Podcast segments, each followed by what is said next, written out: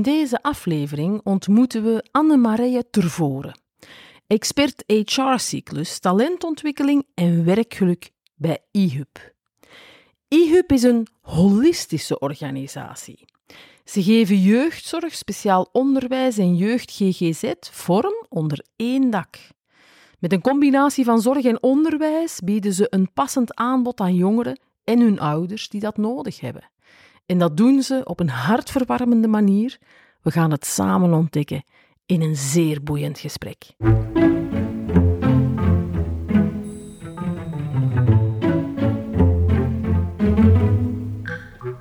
Vandaag ontmoet ik een, een enthousiaste dame. We kennen elkaar niet in het echt, enkel virtueel ontmoeten we elkaar nu. Spijtig genoeg liet mijn agenda het niet toe om naar het prachtige Nederland te rijden. Maar gelukkig hebben we online mogelijkheden om toch een boeiend gesprek te hebben. En dat boeiend gesprek, dat gaan we voeren. Daar ben ik zeker van. Annemaria, vertel, wie ben jij? Wat doe jij? Shoot. Nou, Annemarije dus, Annemarije Tervoren. Uh, ik werk bij IRP. En IRP is een uh, organisatie in Nederland die jeugdzorg biedt, speciaal onderwijs en GGZ, aan de moeilijkste doelgroep. Dus uh, kinderen met, met allerlei verschillende achtergronden komen bij ons wonen, komen bij ons naar school of volgen behandeling. Nou, dat kan op locaties van ons, maar ook vaak in de thuissituatie. En alles wat, wat er nodig is, proberen we natuurlijk dan in te voorzien. Nou, uh, hier ben ik ook moeder, heb ik uh, twee prachtige dochters. Ben ik graag in op het water. Dat kan meer zijn, dat kan zee zijn, maar wel graag buiten water. En, um, ja, en vooral de jeugdzorg en daar de juiste dingen voor doen. en het onderwijs natuurlijk is wel iets wat ik, waar ik graag over praat. Dus ik heb er zin in vandaag. Super. Ja, en de jongeren, allez, ze zijn gewoon ook onze toekomst. Ze verzekeren onze toekomst. Maar ik denk dat wij er ook een rol in te spelen hebben. Daar gaan we het ongetwijfeld over hebben. Nu, ik stuurde jou een lijst met stellingen. En je hebt er eentje uitgeprikt. Vertel, welke stelling heb jij gekozen? Ik heb gekozen voor, uh, bij ons is het fantastisch om te werken. Nou, en waarom, uh, waarom? Nou, dat bij ons is het fantastisch om te werken. Ik geloof heel erg uh, in magneet worden. Dus neerzetten waar je naartoe wilt. En daar ook in geloven, daar ook voor gaan. En uh, natuurlijk zijn er ook dagen dat het niet zo fantastisch is, uh, maar ook heel veel dagen dat het wel fantastisch is en dagen er alles ertussenin. Maar ik ben wel een beetje de, misschien de gek van de organisatie, die graag van die big, hairy, ambitious goals neerzet, om daarin te geloven. Uh, want als je zegt, ja jongens, bij ons is het wel oké om te werken. Of ja, god, mm, ja, dan, dan voel ik de energie zeg maar wegstromen. Terwijl als ik zeg, hé, hey, bij ons is het fantastisch, dan komt er actie en denk ik, shit, om dat waar te maken, wat hebben we nog te doen? En welke dagen is dat gelukt? Dus vandaar dat ik daar, uh, daar krijg ik energie van. wacht, hè, want ik hoor jou zeggen big, hairy, audacious goals. Hè, een, een typische marketingterm, denk ja. ik, waarin dat we doelen zetten die, die ons uitdagen, die wat groter zijn. Kan je zo een voorbeeld geven van zo'n doel dat jou uitdaagt?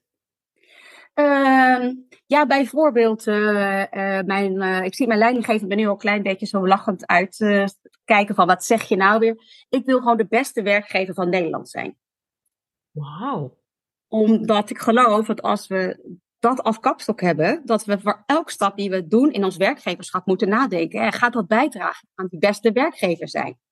En, ja, en dat soort goals vind ik altijd wel mooi om te stellen. Ook al weet ik mogelijk dat het nooit waar gaat zijn. Uh, maar ik vind het wel prettig om de lat zo hoog te leggen. Ja. En heb, heb je dan geen risico op teleurstelling als je dan die lat toch niet dreigt te halen? Ja, de, ja, en dat is zeker. En ook mensen haken natuurlijk ook wel eens op af. Van, oh, Marije, het is niet realistisch. We zitten in een moeilijke context. We hebben een moeilijke doelgroep. We hebben veel stakeholders waar we mee te maken hebben. Dus we hebben niet 100% invloed. Dus allerlei um, ja, overtuigingen om, om dat niet neer te zetten. En natuurlijk, uh, ja, je kunt aan de lat je hoofd niet stoten, want hij is veel te hoog. maar uh, ik, uh, ja, teleurstelling hoor er dan ook bij. Maar ik, heb wel geleerd van die teleurstelling kan je misschien weer leren. Um, en je moet elkaar weer aanmoedigen. Je moet wat cheerleaders om je heen verzamelen. Om, om er toch weer voor te gaan. Want ik vind ook dat onze jongeren, onze gezinnen, onze ouders dat verdienen. Dat we daarnaar streven. Maar zeker ook mijn collega's.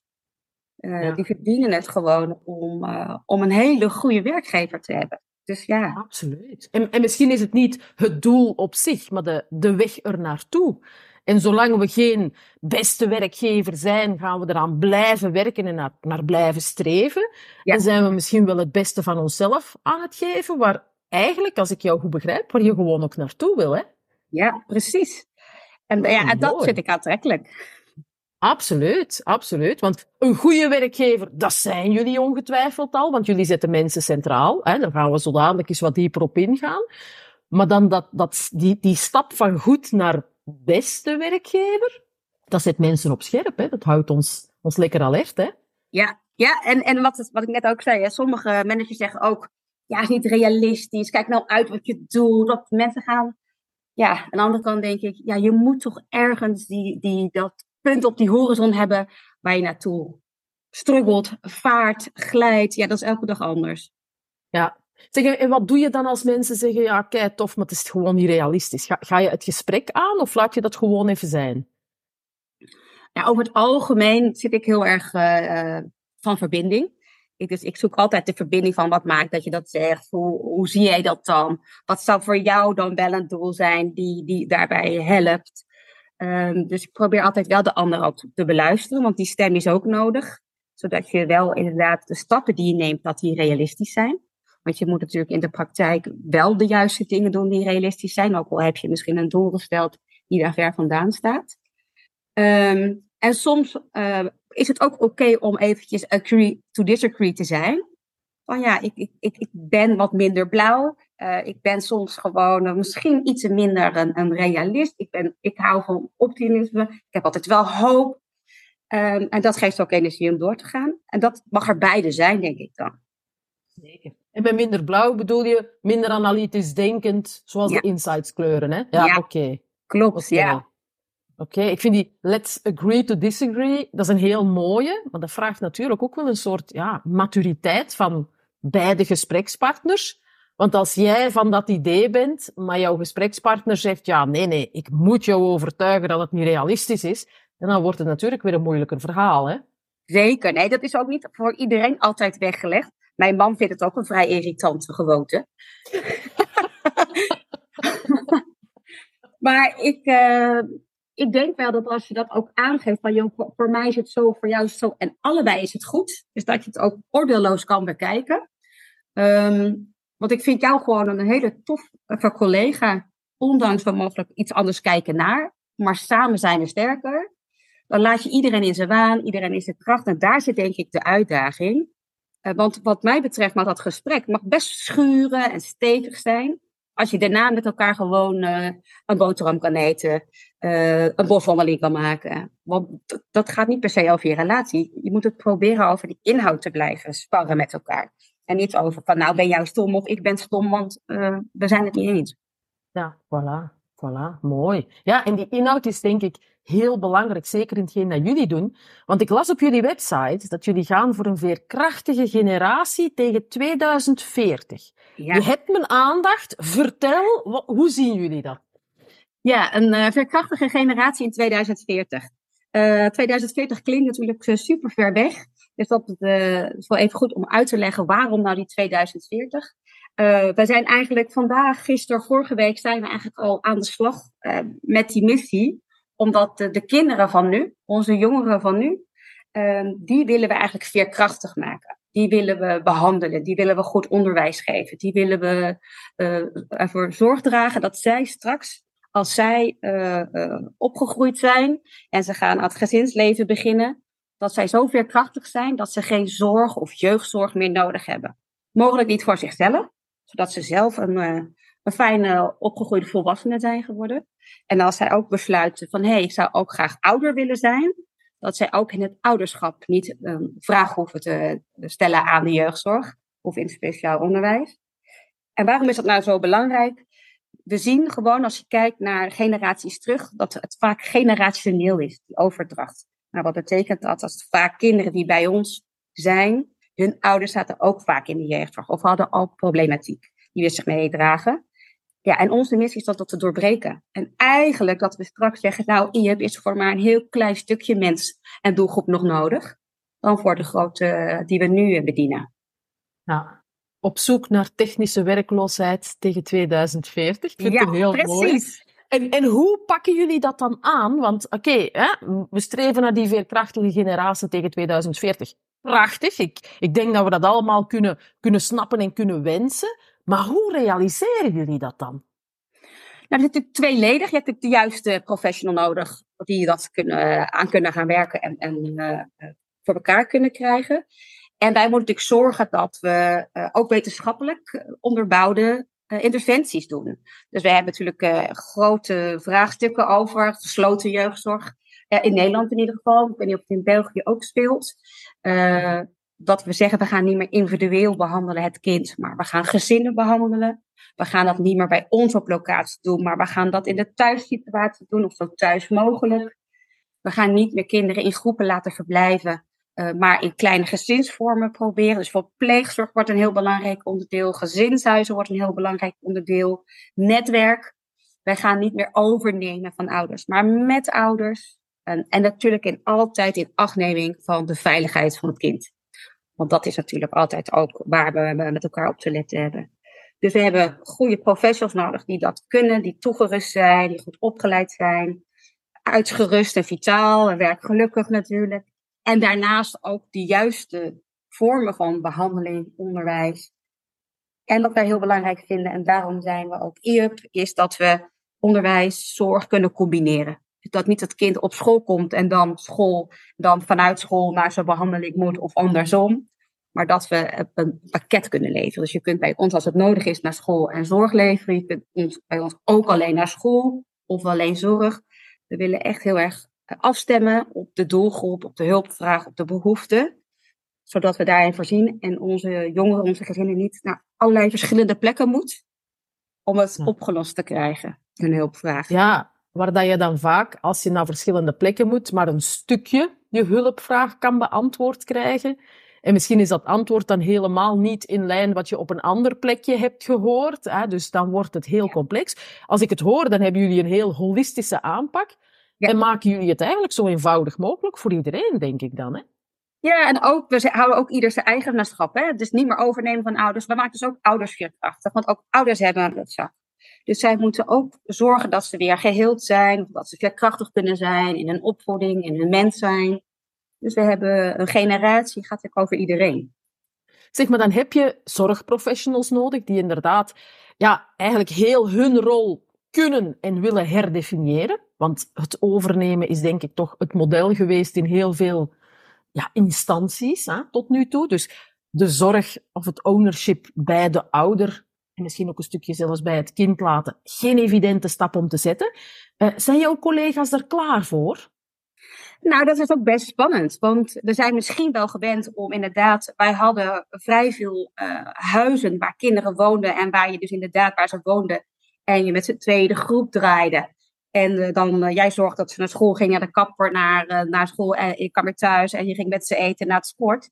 En nu zeg je toch, als een kind al even niet thuis kan wonen, ouder, kom ook. Kom ook binnen. We nemen ook gezinsbehandeling. Dus we zijn soms ook met een hele gezin komen ze bij ons wonen. Ja. Um, en inderdaad, dat je niet meer denkt, hé, hey, dat kind moet naar de kapper, ik rij even heen en weer. Hé, hey, dat kind ja. moet naar de kapper, zou die moeder dat zelf kunnen? Ja. Of, wow. En je moet ook risico's nemen, want soms denkt de maatschappij, wij met elkaar, oeh, spannend, kan dat wel? Want er is een risico op dat het kind wegloopt. Er is een risico op mogelijk geweld. Er is een risico op, nou, verzin al onze beren op de weg. En dan toch soms doen, want we willen normaliseren. We willen nadat hij naar die normale kapper gaat, we willen dat ze naar de normale sportschool gaan. Dan alles onder dat veilige zogenaamde dak van de jeugdzorg. Ja. Dus ja, normaliseren hoort daar ook heel erg bij. Maar dat is ook heel spannend, want sommige kinderen gaan dus toch gewoon naar een reguliere school. Ja, wat mogelijk dus zomaar risico's kan nemen. Ja, en dat ja. zegt de maatschappij ook. Dus oeh, kan dat wel? Dat kind is toch gesloten jeugdzorg. Moet het dan niet zus of zo? Nou, dan krijg je natuurlijk allerlei andere dingen uit de maatschappij terug. Namelijk ja. ook andere roept de maatschappij natuurlijk, opsluiten mag niet meer. Nou ja, daarin dus heb je te doen met elkaar. Ja, dan wordt de spanningsboog, denk ik, eentje van vertrouwen, kunnen, durven en willen geven. Maar natuurlijk in die contexten waar het, waar het mogelijk is. Maar misschien ook net iets meer dan dat je op het eerste zicht zou durven doen. Hè? Dat, is, dat, is, dat is geen evidente. Dat doet toch iets met de zorgprofessionals die erbij betrokken zijn. En ik weet niet hoe het in Nederland zit, maar in België zie ik heel veel mooie mensen in de zorgsector die zorgen voor iedereen, maar soms wel eens een beetje vergeten zorgen voor zichzelf. Ja, herkenbaar. Bij ons ook. Als je hmm. het hebt over onze collega's, mijn collega's en dan zeker de collega's die uh, met onze jongeren werken, zowel in het onderwijs, GGZ of de jeugdzorg, uh, zetten alles in voor het gezin, alles voor het kind werken nog een uurtje hier, nog een uurtje daar, zeggen dat af, uh, zijn er weer, zet een telefoon aan. Want stel je voor dat een collega denkt, ik weet het niet, bel maar even, geen probleem. Ja. Uh, dus uh, vakantie of, of vrij zijn of een weekendje niet is lastig voor onze collega's. Dus wij hebben, wij als werkgever hebben dan weer inderdaad die, die functie of die taak van ho ho, jij bent belangrijk, zorg ook voor jezelf. Neem die rust, laat op, Um, neem pauze, neem de tijd. Maar ook niet alleen maar om op te laden en uit te rusten, maar maak ook plezier met elkaar. Ah. Ja. Is, daar, is daar tijd voor? Is daar ruimte voor? Want hier in België hoor ik bij de zorgsector dat er heel veel stress is, heel veel spanningen hangen, want we moeten eigenlijk veel te veel doen. Er zijn veel mensen die zorg nodig hebben, maar we hebben te weinig mensen, te weinig middelen. Dus hoe, hoe pak je dat dan concreet aan? ik weet dat jij daar een fantastisch mooi model voor ontwikkeld hebt. Hè? Ja, ja. Wij waren net aan het zoeken van hoe zetten we nou inderdaad onze collega's dan op, op nummer één. Dat is natuurlijk een hele mooie missie als je zegt wij zetten medewerkers centraal. Het staat mooi op onze website. Maar als je het niet doet, dan blijft het natuurlijk gewoon een hol begrip. En ik vind het belangrijk dat als je zegt dat willen we, dat je dan kijkt hoe gaan we dat dan vormgeven en hoe krijgen we dat dan voor elkaar. En um, ook dat is niet vandaag op morgen, ook dat is een punt op die horizon. Dus waar ik heel erg aan, aan het kijken ben geweest, is van nou, wat hebben mensen nou nodig om zo optimaal of zo vitaal, om zo werkgelukkig mogelijk te kunnen werken? Nou, dan heb je natuurlijk allerlei mooie modellen. Je hebt heel veel theorie eronder hangen, wetenschappelijk onderbouwd. Dus je hebt, er, je zoveel input waar je uit kunt putten om te kijken en hoe werkt dat dan voor ons. Uh, en daar ben ik eigenlijk gekomen op, uh, op vier pijlers. Um, en die pijler zetten wij centraal. Dat is de pijler uh, verbinding, dus werken uit verbinding. En dat is eigenlijk divers, hè, want dat gaat gewoon over verbinding over met je collega's, met je gezinnen en met je jongeren. Maar ook over verbinding, ja, die veerkrachtige generatie 2040. Kun je daaraan verbinden? Ben je het eens met onze missie, bijvoorbeeld? Dus dat is heel gelaagd. Daarna gaat het over voortgang, dat is de tweede pijler, voortgang. Dat gaat natuurlijk over dat je, dat je stapjes vooruit moet maken. Want als je na drie weken denkt, goh, ik had net zo goed in mijn bed kunnen blijven liggen. dat, geeft geen voldoening. Ja, nee, niet echt. nee, dus af en toe uh, moet je een to-do-lijst moeten kunnen vinken. En ik zeg tegen mijn collega's, kijk op vrijdag eens naar een I did it lijst. Want we zijn uh, heel erg gewend om op onze to-do te kijken van, ah, daar staan nog tien dingen die ik te doen heb. Uh, en dat is niet gelukt deze week. Maar ik draai het om. Ik zeg, oké, op vrijdag wil ik dat jullie een I did it lijstje maken. En zeker bij ons, want de stapjes die we soms maken met onze jeugd en gezinnen zijn super klein. En dan moet je er nog zuiniger en bewuster van zijn dat dat echt voortgang is.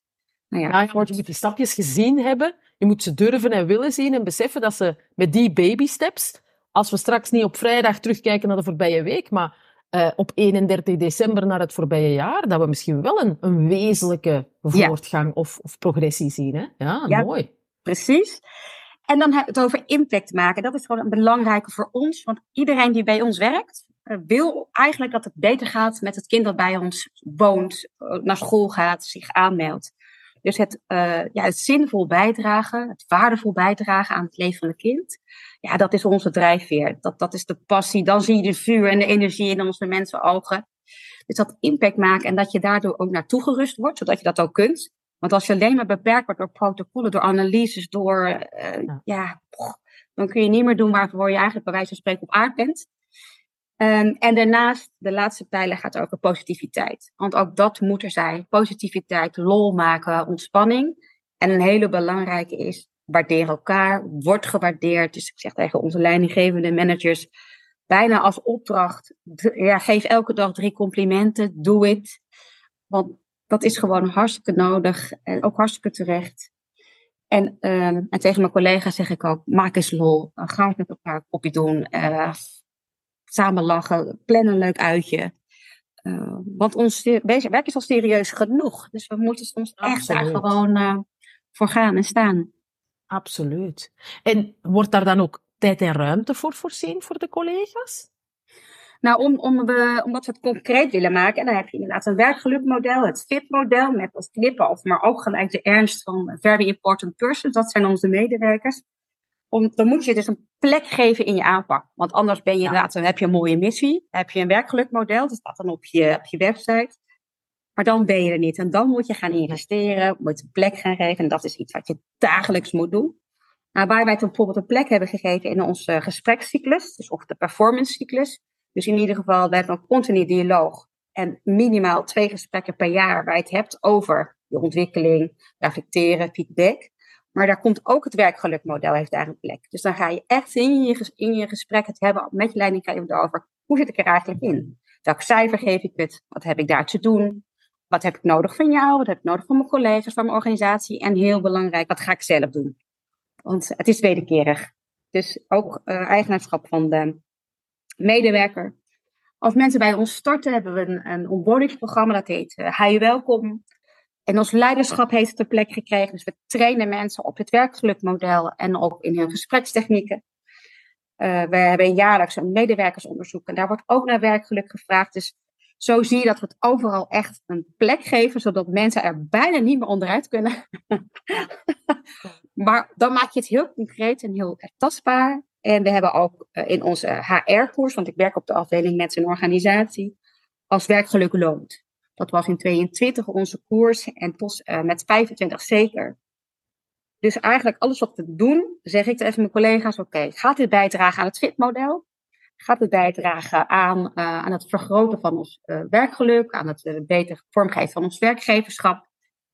zo niet, nou, dan moeten we terug naar de tweekantafel. Dus zo um, maken we, proberen we te investeren, concreet te maken. En wat jij ook zegt, onze mensen zijn altijd druk. Ze zeggen ook, ja, hartstikke leuk, maar ik moet tien gezinnen spreken per week, Anne-Marije. Hoe dan? Ja. Hoe dan? Hoe gaan, want de, de gemeente uh, heeft dat geëist, anders krijgen we geen geld. Ja, en dat is de grote spagaat van uh, hoe krijg je nou inderdaad toch tijd en ruimte om dit te doen? Um, en hoe hou je je productiviteit ook? Ja, en dat, en dat moet je met elkaar in gesprek blijven oplossen, bespreken. Uh, soms ook zeggen, oké gemeente, dit is het.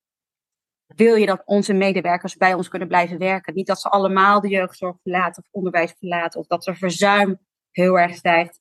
Moeten we ook echt wel een beetje die cultuuromslag maken. En ik merk wel dat uh, eh, IUP durft ook wel, ook onze bestuurders te zeggen, luister, dit gaan we doen, dit hebben we nodig als we de jeugdzorg en het onderwijs gezond willen houden. Dus daar ben ik ook altijd wel trots op. Dus we hebben ook een beetje een, een voorlopende rol. Om te zeggen, jongens, uh, ja, productiviteit is gewoon niet altijd een haalbare kaart. Want ja, inderdaad, hè, als een, een, een, collega naar jou komt met de vraag, ja, hoe, hoe moet ik dit dan doen, die tien gesprekken die van mij verlangd worden?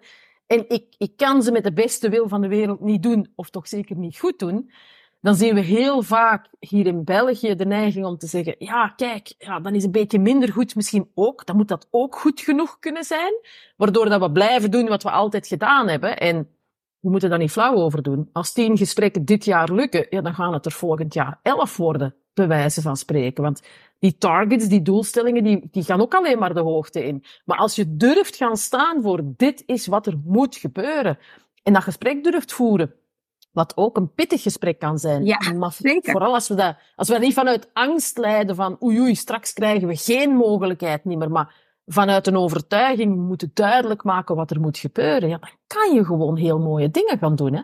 Ja, en ook een heel, bijvoorbeeld een heel praktisch voorbeeld is ook... Um, onze leidinggevende heeft natuurlijk een aantal mensen onder zich. Ofwel uh, het FTE-aantal. Sommigen hebben een, een juist aantal dat zegt, oh, dat lukt mij, deze aantal gesprekken. En sommigen komen naar mij toe ja, maar ik heb een FTE van zoveel, zoveel. Dat zou betekenen dit. Het is gewoon niet haalbaar, Annemarij. Dus mag ik één gesprek voeren? Ik zei nee. Zeg, na, natuurlijk, in de praktijk gaat dat wat even zijn. Maar dan ga ik met jou, jouw leidinggevende, terug naar bestuur. Dan zeg ik, bestuur, dus jullie hebben ja gezegd op dit model. Met zoveel FTE is het niet haalbaar. Dus hoe gaan we zorgen dat mensen een FTE krijgen dat het haalbaar is om die gesprekken te voeren. In plaats van, oh ja, nee, nou doe dan maar één. Nee, want dan gaan we terug. Want ik wil niet dat we dus aan de inhoud van het model gaan tornen. Want daarin zit juist de, de omslag naar een positieve cultuur. Ik kan mij wel inbeelden dat je, dat je soms ja, heel uh, leuke antwoorden krijgt op je vraag. Hè, van kijk, we hebben bijvoorbeeld meer mensen nodig. Maar ik kan mij ook inbeelden dat je even vaak antwoorden krijgt waarvan je denkt, ja, en nu? Hoe ga je daarmee om? Zeker. Nee, er is natuurlijk ook gewoon, uh, ook wel eens gewoon gezonde weerstand op het woord werkgeluk of positiviteit of modellen. Dat ze denken, oh joh, joh, ik heb er gewoon geen tijd voor. Geen tijd voor werkgeluk. Um, of vinden het een beetje wazig gedoe. Weet je wel, die zien mij een beetje zo bij wijze van spreken op confetti schieten door de gangen, dat dat het is. Ja, oei, nee. Ja. En, en, en, en, en wat belangrijk is in dat gesprek is ook altijd dat werkgeluk en werkongeluk is één term. Want als je niet de nullijn kent, dan weet je ook niet wat een team betekent. Dus dat is inderdaad altijd uh, het, uh, de lijn. Dat als ik mensen bij me komen met het moeilijke gesprek, dat dat beide dat is. Um, ja, en soms hebben we natuurlijk ook gewoon te maken met dat je nou niet gelijk een trommel uh, extra leidinggevende kan opentrekken. Of dat het geld daar nog niet is. Maar dan gaan we kijken welke oplossing is er dan wel. Moet de leidinggevende al die gesprekken voeren? Of heb je een hele ervaren professional die je wat vrij kan maken en die wat gesprekken kan laten voeren met, uh, met bijvoorbeeld de jongere generatie? Dus je gaat dan kijken als het optimale nog niet haalbaar is, waar we wel weer naar gaan streven. Welke beste oplossing daarnaast is er dan? Um, ja, en, en zo proberen op zoek te gaan naar verandering, naar omslag. Uh, en soms heb ik ook gewoon een stapje terug te nemen. Hè. Het is ook wel eens dat mijn, dat mijn leiding zegt, Anne, misschien over zes maanden is dit een goed idee. even gas af. Mensen moeten even de tijd krijgen om eraan te wennen, om het te onderzoeken, om het te ervaren. Jij bent al in die ideale wereld. Zij niet. Dus het vraagt ook met een regelmatig geduld van mij. En soms moet ik ook uh, tevreden zijn met ietsje minder. En dat is dan soms goed genoeg. Oké, okay, mooi. Dat denk ik ook vooral goed in verbinding blijven met elkaar. Ook goed kaderen, want inderdaad, hè, al die nullijn gekend is, ja, waar spreken we dan over eigenlijk? wanneer zit je dan in het optimale uh, scenario als je niet weet wat het, wat het minder optimale verhaal is? Ja. Mooi.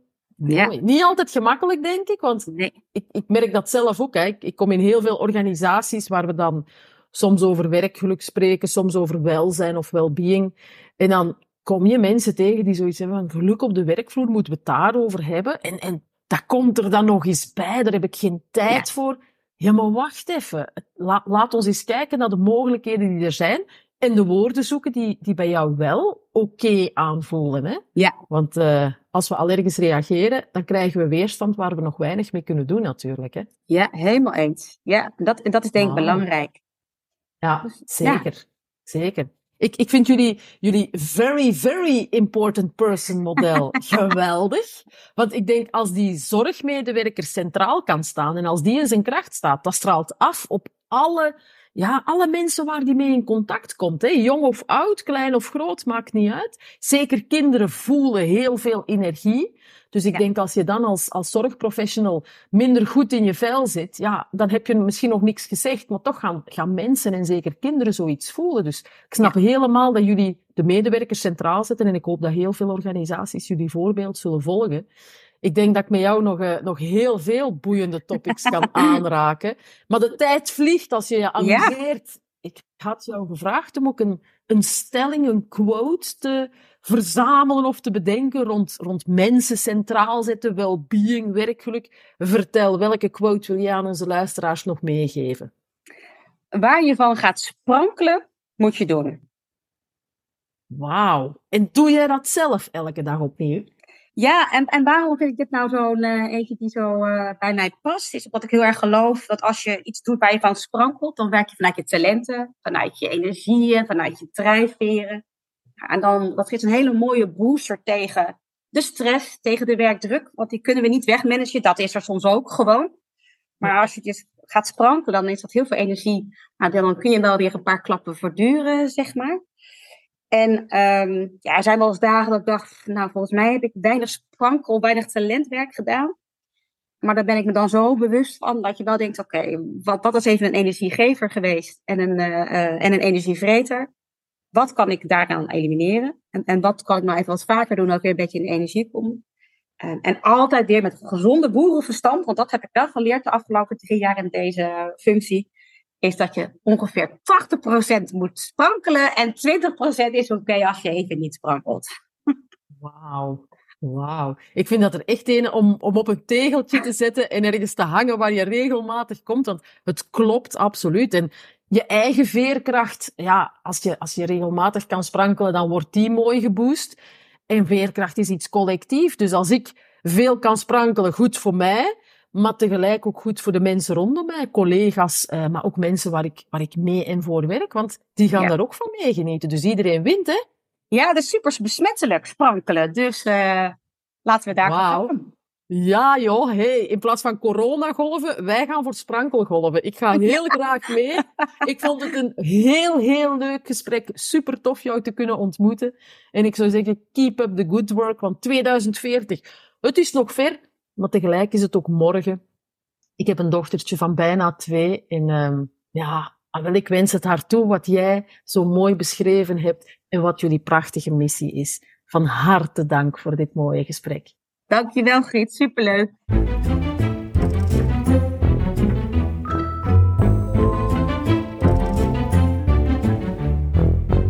Met grote ogen kijk ik naar eHub. Wat een pracht van een organisatie. Wat een fantastische missie om te realiseren. Heel veel takeaways wat mij betreft, heel veel learnings. En als ik dan moet kiezen, dan, dan kan ik niet anders dan starten met let's agree to disagree. En Annemarie vertelde daarbij dat ze, dat ze dat op een oordeelloze manier moeten kunnen doen. Het gesprek mag schuren, zei ze. Het mag lastig zijn. Maar iedereen moet in zijn waarde kunnen gelaten worden. En ik denk dat dat de kern van de zaak is als het gaat over, over wel, welzijn, well-being, werkgeluk, over werkbaar werk. Dan is het dat we mensen mens moeten kunnen laten zijn. Wanneer het goed gaat, is dat heel gemakkelijk. Samen successen vieren, we vergeten het wel eens, maar toch het comfort is er. Maar vooral wanneer we andere blikken hebben, een ander idee, een andere overtuiging, ja, dan durft dat wel eens lastig zijn. En in plaats van dan te kiezen voor stilte, waardoor een conflict ja, vaak geruisloos ontstaat, is het heel erg mooi om te zeggen: Oké, we gaan het moeilijke gesprek toch aan. Ik oordeel niet over jou. Ik wil gewoon zeggen wat ik te zeggen heb, vragen wat ik te vragen heb. En ook al hebben we een pittig gesprek, ah, we komen er samen beter uit. Een heel, heel mooi aspect vind ik dat. Een heel mooie, concrete tip wat mij betreft. Een I did it lijst op vrijdag. Ik start er alvast onmiddellijk mee. Want die to-do-lijsten die dreigen wel eens uh, een beetje depressief te maken. Maar als je dan feestjes kan vieren op vrijdag, al is het heel klein en alleen maar met jezelf, omdat je kan terugblikken op een lijstje vol wins en successen, ja, dat doet iets met de mens.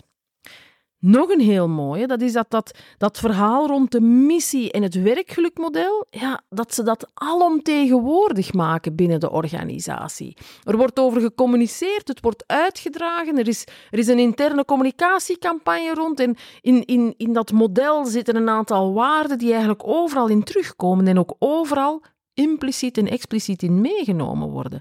En dat, dat brengt mij zeker ook bij dat, dat aspect van, ja, we moeten, we moeten de dingen die we aan het doen zijn goed kaderen, denken in mogelijkheden en streven naar het optimale. Maar ook al bereiken we dat niet, dat is, dat is eigenlijk niet zo erg. Het is dat werken naar een bepaald doel toe en dat groot doel in realistische stappen uh, gewoon aanpakken en daar samen naar op weg zijn dat maakt het zo mooi. Natuurlijk, bij IUP hebben ze een fantastisch doel. Hè, want werkgeluk voor hun medewerkers, top. Zeker als je weet dat, dat die werkgelukkige medewerkers nodig zijn om die veerkrachtige generatie te kunnen helpen realiseren in 2040.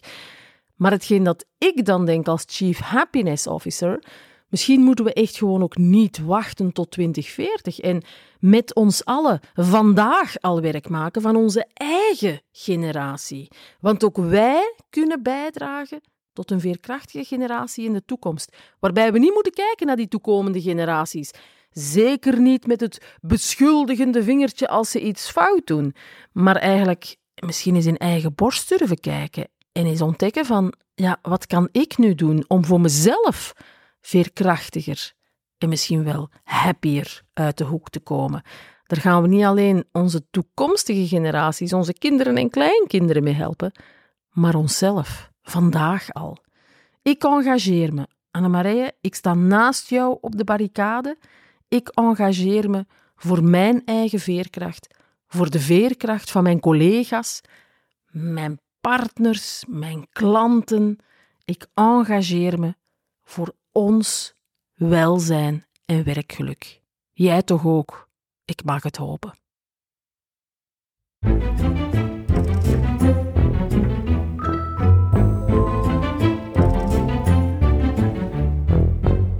Bedankt voor het luisteren. Vond je dit inspirerend en boeiend? Dan zou je ons werkgeluk boosten door deze aflevering met je netwerk te delen. Abonneer je op onze podcast om alle nieuwe afleveringen mee te kunnen pikken. Heb je vragen, bedenkingen of feedback? Laat het ons zeker weten. Wil je zelf de gast zijn of ken je iemand die geknipt is voor deze podcastreeks? Contacteer ons. Heel graag tot gauw.